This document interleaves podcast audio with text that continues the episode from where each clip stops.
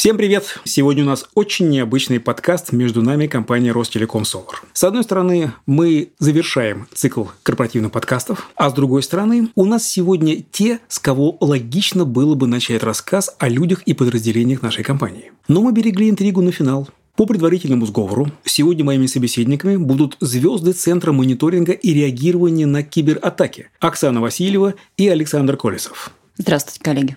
Всем привет. Ну и мешать мне своими вопросами буду, конечно же, им я, Олег Седов, главный редактор дирекции стратегического маркетинга. Оксана, Александр, друзья мои, что еще мы сегодня должны знать про вас, о том, что мы еще про вас не знаем? Как правильно называть ваши должности и что за ними скрывается? Потому что должности у вас какие заковыристые. Коллеги, здравствуйте. Еще раз представлюсь. Меня зовут Оксана Васильева. Я руковожу департаментом управления сервиса э, в Центре э, мониторинга и реагирования на кибератаки. Под э, моим руководством находятся сервис-менеджеры. Так или иначе, можно сказать, что театр начинается с вешалки, а все законтрактованные контракты с нашими клиентами начинаются с сервис-менеджеры. В принципе, сервис-менеджер – это те люди, которые встречают наших клиентов и являются связующим звеном между непосредственно производством производственными подразделениями и заказчиком. Могу ли я предположить, что на тебе ответственность за рутину? Можно и так сказать, но я бы сказала бы, что наша работа это не только рутина. Ее, конечно, немало, но и наша работа никак. и без нее никак, потому что требуется постоянный контроль, постоянные чеки, постоянное взаимодействие с заказчиком, а, но и а, от нас зависит, как заказчик воспринимает наши сервисы. И это очень важная задача. Согласен. Александр, да, всем еще раз привет. А я руководитель отдела команды, которая занимается анализом защищенности. Мы те, кто ломают приложение, но ломают, когда это нужно самому клиенту. Приходит заказчик и говорит, а сломайте меня, чтобы не сломали злые. Вот этим мы и занимаемся. Вокруг Центра мониторинга и реагирования на кибератаки, известного также под аббревиатурой JSOC, множество слухов, фантазий, легенд, заблуждений, чего только не придумали про него. Чем на самом деле занимается ваш центр, а чем он не занимается? Потому что, судя по вашим должностям, вы из разных подразделений. Да, все так. Но мы работаем вместе в нашем центре, и это очень важно. Центр занимается предоставлением услуг в области информационной безопасности, а, начиная от а, простых сервисов по подписке, так называемых managed services, из облака, продолжая сервисами эксплуатации средств защиты информации и мониторингу и выявлению инцидентов информационной безопасности. И можно сказать, что заканчивая экспертными сервисами, которые связаны с киберразведкой, связаны с пентестом, то, чем занимается Александр, а, связаны с а, методологией построению security operation центров. И вторая часть вопроса, чем наш центр не занимается. Наш центр не занимается интеграцией большими комплексными проектами, методологии, связанные с аттестацией и внедрением средств защиты информации. Но немало того, что он делает на самом-то деле. Уже достаточно. Что ему добавишь? Мне добавить нечего. Достаточно много, сказала Оксана. Но основное это то, что мы пытаемся решить именно технические вопросы, связанные с СБ. То есть мониторинг, расследование, пентест и подобное. Саша, а почему вот этот список, чем вы не занимаетесь, Оксана упомянула? Потому что его же можно было продолжить до бесконечности. Можно. Но зачем? Оксана упомянула то, чем не занимаемся мы, потому что этим занимаются наши коллеги, например, из ЦКП. По-другому спрошу. Друзья мои, с какими небылицами вам самим приходилось сталкиваться о деятельности JSOC? Олег, я бы спросила бы тебя, с какими ты небылицами сталкивался по поводу нашего центра? Слушай, ну, по крайней мере, то, что мы смогли поймать и обезвредить кого-то из злоумышленников. Вот Поймать – это вообще странно звучит, обезвредить тем более. Это, в общем-то, задача, мне кажется, для правоохранительных органов. У них полномочия есть все. Мы можем только собрать какие-то факты, которые вынуждают их обратить на этот инцидент, на эту историю в свое внимание. И это тоже не простая работа, чтобы они поняли, о чем идет речь и где их искать. Ну, вот, тем не менее, многие считают, что это мы делаем, что у нас есть такие специальные парни накачанные, которые где-то прячутся у нас наверное, где-то в шкафах на кухне. Ну, я здесь готов с тобой поспорить, потому что... Они есть. Обезвреживанием все-таки мы занимаемся, так как выгнать сидящую группировку из инфраструктуры клиента – это тоже обезвреживание. Найти, где они закрепились, убрать их вредонос, и закрыть все бреши, с помощью которых они изначально вошли. И это тоже обезвреживание. Сейчас вы слышали ответ на вопрос, который я еще не успел задать, который должен был звучать «Что представляет собой практика Offensive JSOC?» Спасибо за интересный вопрос. Добавляй теперь чего-нибудь к практике offensive а. Ну, тогда предыдущий ответ мой не совсем про offensive. Он скорее все-таки связан ближе с forensic ой и с CERT ом, чем занимаются наши другие коллеги. По поводу offense ов компании. Мы, наверное, забираем с командой большую часть, что вообще предлагает э, вся наша компания offense а, и мы занимаемся как поиском каких-то потенциальных векторов проникновения куда-либо. То есть, например, моделирование ситуации, что внешний злоумышленник, какой-то хакер пытается зайти в какую-то компанию, например, возьмем же нашу, и получить, допустим, доступ к почте нашего генерального директора. Мы можем провести такое. А можем провести тесты по поиску назовем так, всех уязвимостей. То есть вот захотели наши коллеги внедрить какую-то систему, и в ней нужно найти вот все-все-все-все-все до мельчайших подробностей, чтобы понять, насколько она плохо сделана, хорошо ли защищена и подобное. То есть мы занимаемся как бы вот таким вот у меня сразу возникает вопрос, когда заходит речь про практику офенсива в нашей компании. Это называется такой деликатный вопрос, пока нас с тобой никто не слышит. Как это уживается с этикой профессии, которую исповедует исключительно Defense. Мы защищаем. На самом деле уживается отлично. Спасибо нашим руководителям, что они в свое время разрешили нам продолжать этим заниматься. И сейчас мы достаточно сильно вовлечены в процедуры э, совместно с JSOC. Да, то есть есть комплексные проекты, когда внедряется, например, SOC, какой-либо мониторинг, какие-то отдельные средства защиты. И прежде чем их полностью выкатить в бой, приходим мы. То есть, на примерах. Есть клиент с большой инфраструктурой. Внедрили сок, раскатали какие-то правила корреляции в CM, собираются какие-то логи. Приходим мы с моей командой и пытаемся провести атаки, которые проводил бы реальный злоумышленник. То есть не просто какой-то сканер, например, а именно то, как делал бы двой хакер, и причем ну, пытаемся условно сделать это с его же утилитами. И находим какие-то тонкие дыры, которые э, забыли пропустить коллеги из дефенса. И тем самым помогаем им улучшить свои правила, улучшить какие-то свои настройки и правильно и лучше развернуть СЗИ.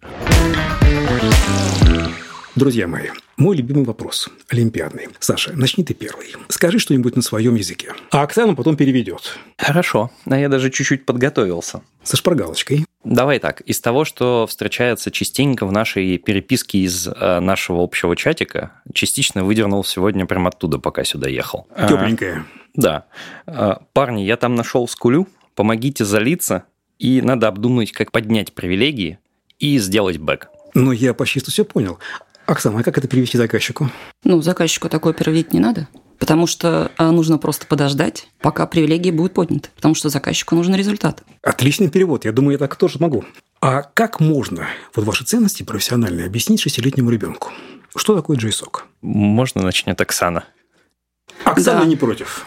Да, у меня есть шестилетний ребенок. Вопрос Можно. не в бровь, а в глаз. То есть ты на нем уже экспериментировала? Конечно, конечно, то, что дети задают вопросы. А чем же там занимается закрытой дверью мама, находясь в квартире? А, но в целом а, своим а, детям я объясняю, что мы защищаем хороших людей от плохих людей и боремся с вирусами. Но что интересно, для шестилетнего ребенка вирусы – это то, что живет в человеке. И сложно объяснить, что вирусы – это то, что живет в компьютере. То есть он, он верит, что мама компьютерный доктор? Ну, по сути, да. Что мама лечит компьютеры. Лучший ответ, который я слышал на подобный вопрос, он прозвучал как раз из одного коллеги из Санкт-Петербурга. Он сказал, сынок, шестилетнему ребенку, для того, чтобы хулиганы не отобрали у тебя конфеты, работает служба безопасности. А для того, чтобы хулиганы не узнали, что у тебя есть конфеты, работаю я. Хорошо, друзья мои, шутки в стороны. Очень серьезный вопрос. Как вы оказались в ИБ?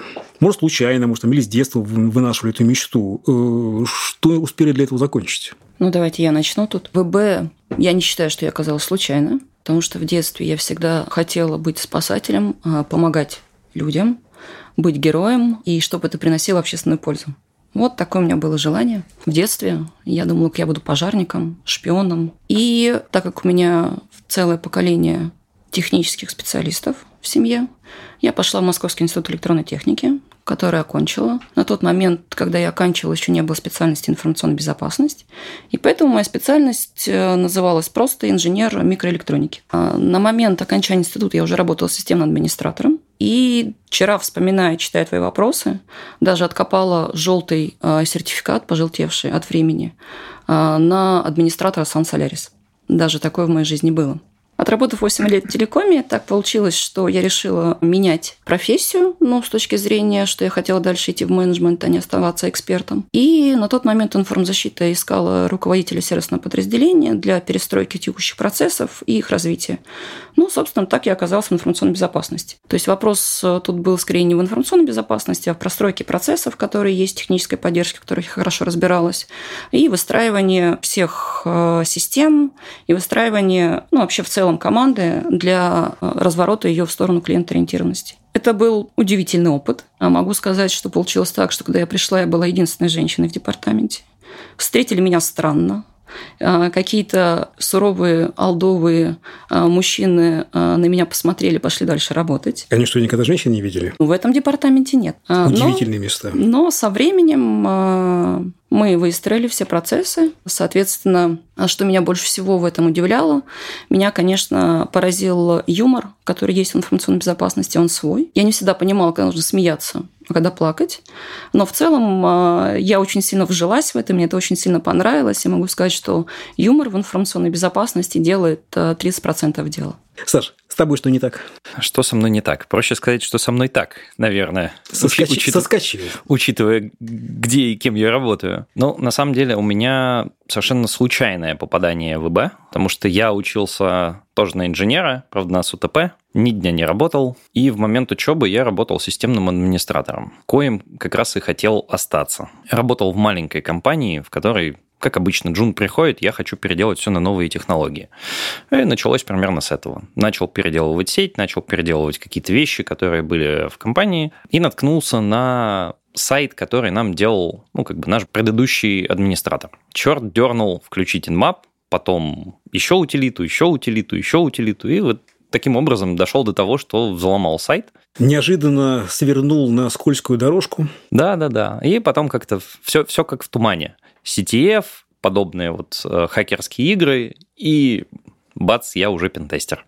Неожиданно. Не пожалел? Нет. Ни разу? Чтоб прям уйти в другое место, точно нет. Есть э, минусы в данной профессии, но чтобы жалеть, точно нет. Слушай, ну вот твой путь, он был какой-то более-менее логичный. По чуть-чуть, по чуть-чуть, по чуть-чуть. И, видимо, сюрпризов не предполагал. А вот у Оксаны наоборот – насколько вот то, что вы представляли себе об ИБ, и то, что оно из себя стало представлять, когда вы там оказались, оно близкое или далекое? Сюрпризы, конечно, были. При прихождении в ИБ я, конечно, э, примерно представляла, что это и как это, э, но совершенно ничего не знала о регуляторах, о том, что у них есть требования, и то, что эти требования нужно выполнять. В целом, э, я считаю, что текущий путь, он оправдал все мои ожидания. Это очень интересно, это драйвово, а, и это захватывающе с учетом а, текущего развития ситуации, импортозамещения. В общем, много всего интересного сейчас происходит. Мемуары будет толстыми. Что рассказать будет. Только никто не поверит. На уровне научной фантастики. Согласен. У тебя также будет. Слушай, ну, я, наверное, могу начать с обратного. Я скорее скажу про минусы того, что я не ожидал, что работа будет немножечко другой, как это показано в фильмах. То есть все же привыкли, что в фильмах хакер открывает ноутбук и через пять минут в Пентагоне. Оказалось не так приходится очень много работать и очень много информации анализировать, и в том числе вычитывать про новые уязвимости. В фильмах оно как-то попроще. Я периодически обучаю студентов, и у меня для них заготовлен мемасик в картинках, где как раз как это происходит в фильмах и как это происходит в жизни. И там такая цепочка, как бы 10 дней посидел, что-то нашел. Ой, нет, не сработало. Еще 10 дней посиди. Опять не сработало. Ну, ты не отчаивайся, парсан, ты работай дальше. Да-да-да. Все так. Хорошо, а плюсы? Из плюсов. Работа заставляет очень много анализировать новой информации, и искать новые какие-то штуки и вещи и постоянно развиваться. То есть, как вот хакеры ищут новые уязвимости, новые вектора, вот то же самое приходится делать и нам, чтобы не отставать от них. Это реально клево и держит в тонусе. В какой-то момент понял, что не все заказчики заказывают мою работу только ради того, чтобы закрыть э, требования регуляторов. Некоторые реально приходят за тем, чтобы сделайте мне клево, круто, красиво и покажите, как есть оно на самом деле. И это прям очень мотивирует продолжать работать.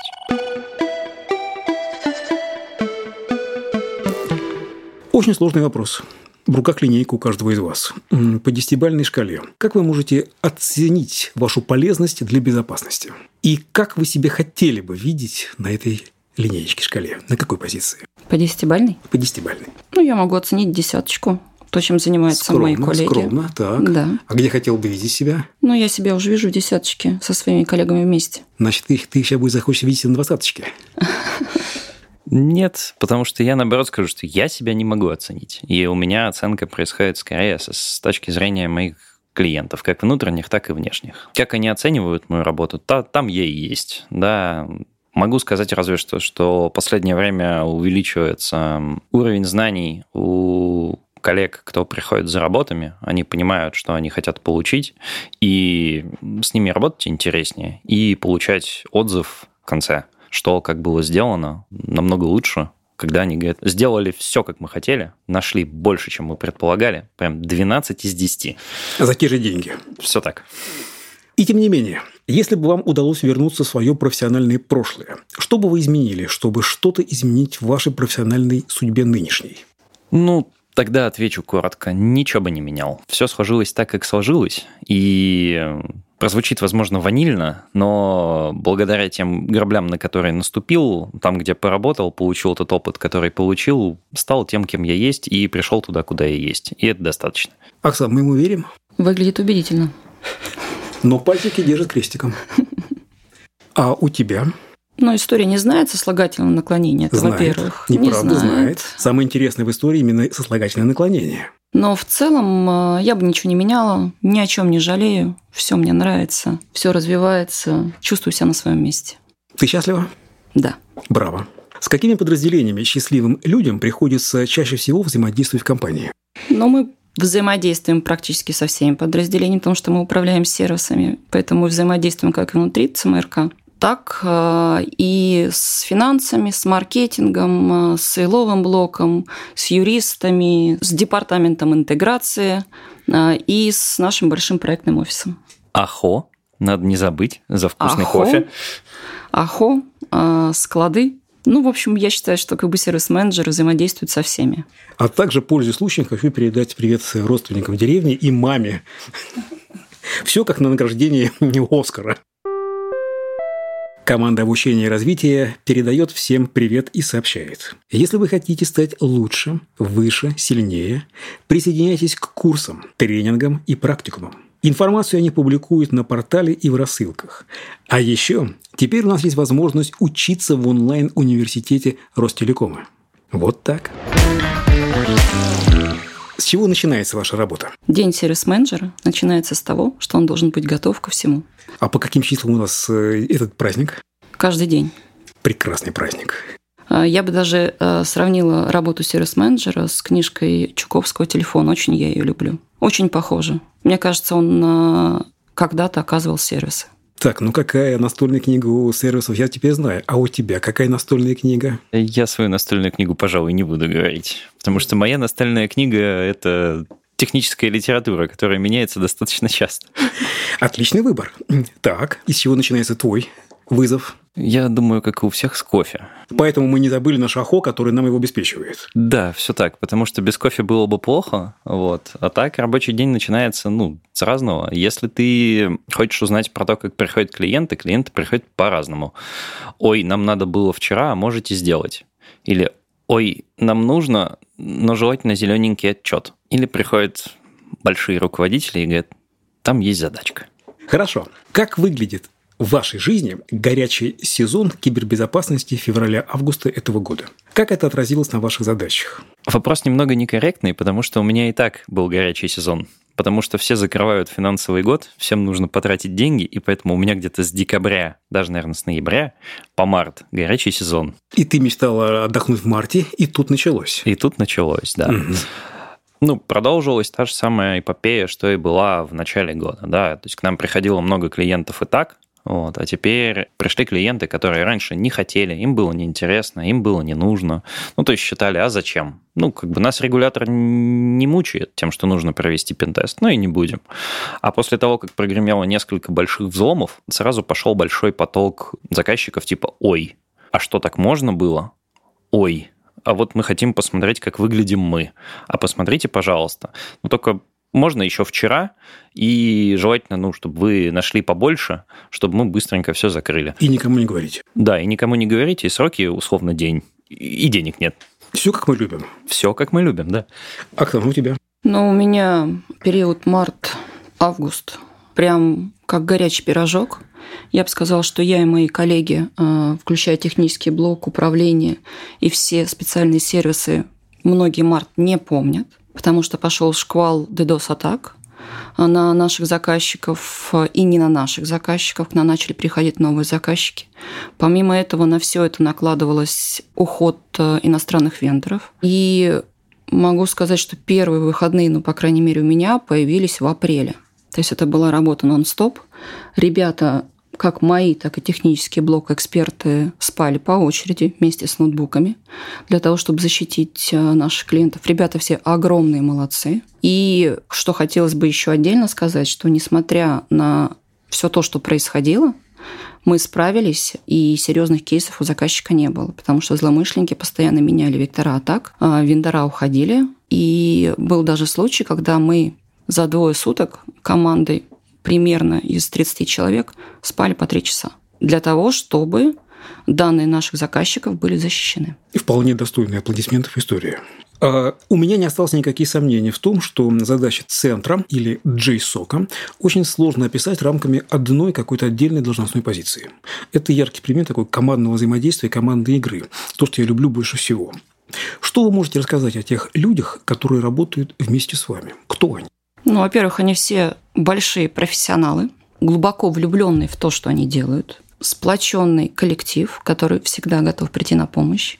И это большая ценность JSOC в целом как коллектива. И я бы хотела бы, наверное, здесь процитировать Экзюпери, очень его люблю, что команду JSOC не надо учить, как пилить дрова, как а, брать инструменты, как строить корабль. Команда JSOC и так заражена любовью к морю к морю информационной безопасности.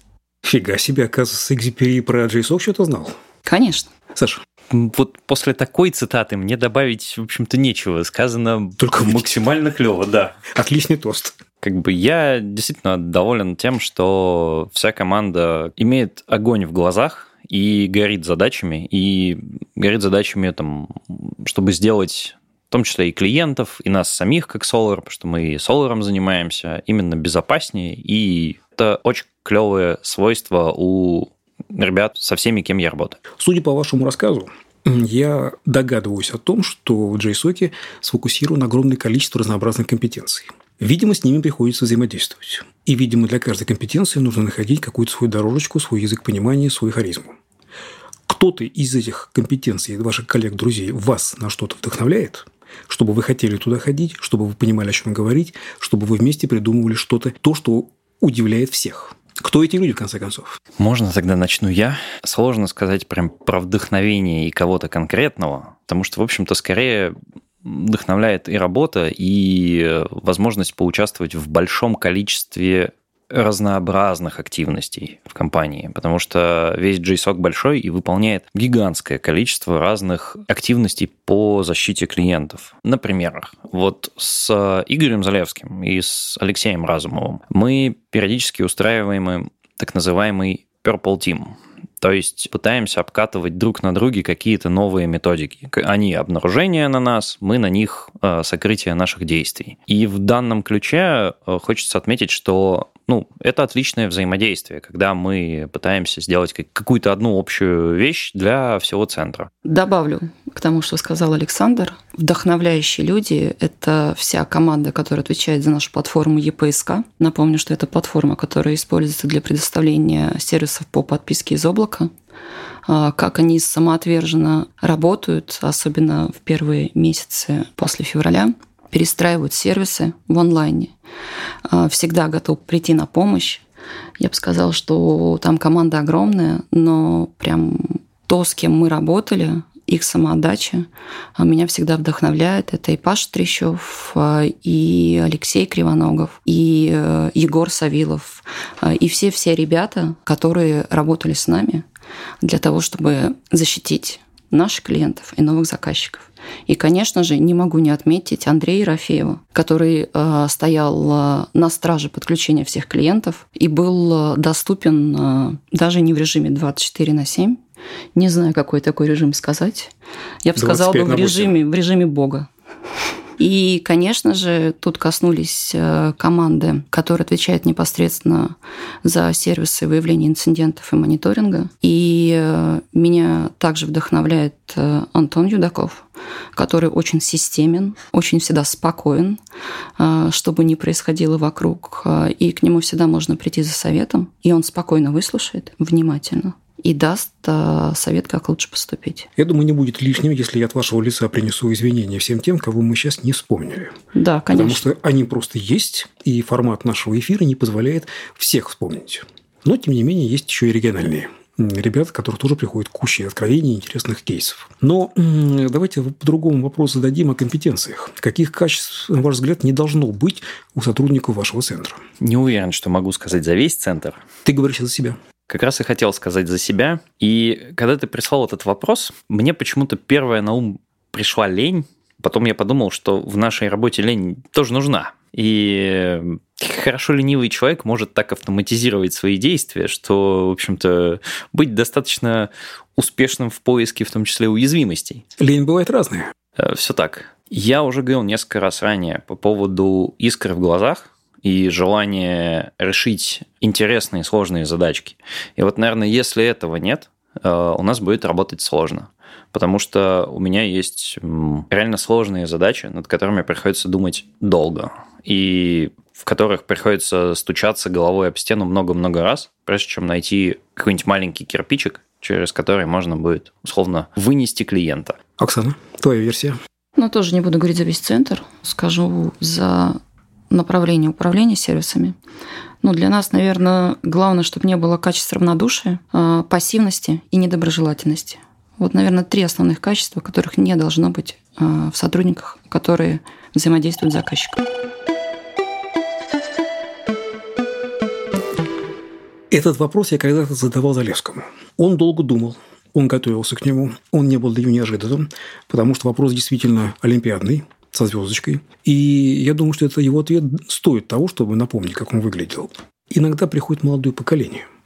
И вот в нем встречаются такие вот все знайки, которые прочитали две-три книжки, считают, что они все знают. Они не способны к тому, чтобы впитывать в себя что-то новое. Вот этих людей среди нас появляться не должно которые не готовы обновлять свои знания. И давайте перейдем к другому вопросу уже именно про то, как вам удается апгрейдить свои знания, когда вы понимаете, что вам пора это сделать, и как вы это делаете. Проще всего будет ответить на вопрос, когда вы понимаете, потому что ответ будет всегда. Я опять что-то не знаю. Но в нашей работе реально приходится быть на острие знаний, потому что каждый день выходят новые технологии, новые языки, новые какие-то системы, и э, злоумышленники пытаются ну, найти в них какие-то баги. И мы должны это сделать лучше, быстрее них, но хотя бы, назовем так, э, в одно время с ними потому что тогда мы сможем их использовать уже в бою и уже на наших клиентах. Если попытаться ответить на вопрос «как?», то, я думаю, тут можно долго обсуждать. Это блоги, это всякие статьи больших компаний, которые занимаются ресерчем. Например, тот же самый ЛК у нас выходит иногда, у коллег из Позитива и у многих зарубежных. Это всевозможные твиттер-блоги, то есть куда ребята скидывают какие-то интересные находки в моменте, да, то есть есть достаточно большое сообщество вокруг пентеста в Твиттере, куда ребята реально нашли какую-то интересную вещь, скидывают, делятся ей. Ну, наверное, вот если говорить кратко, будет как-то так. Оксана?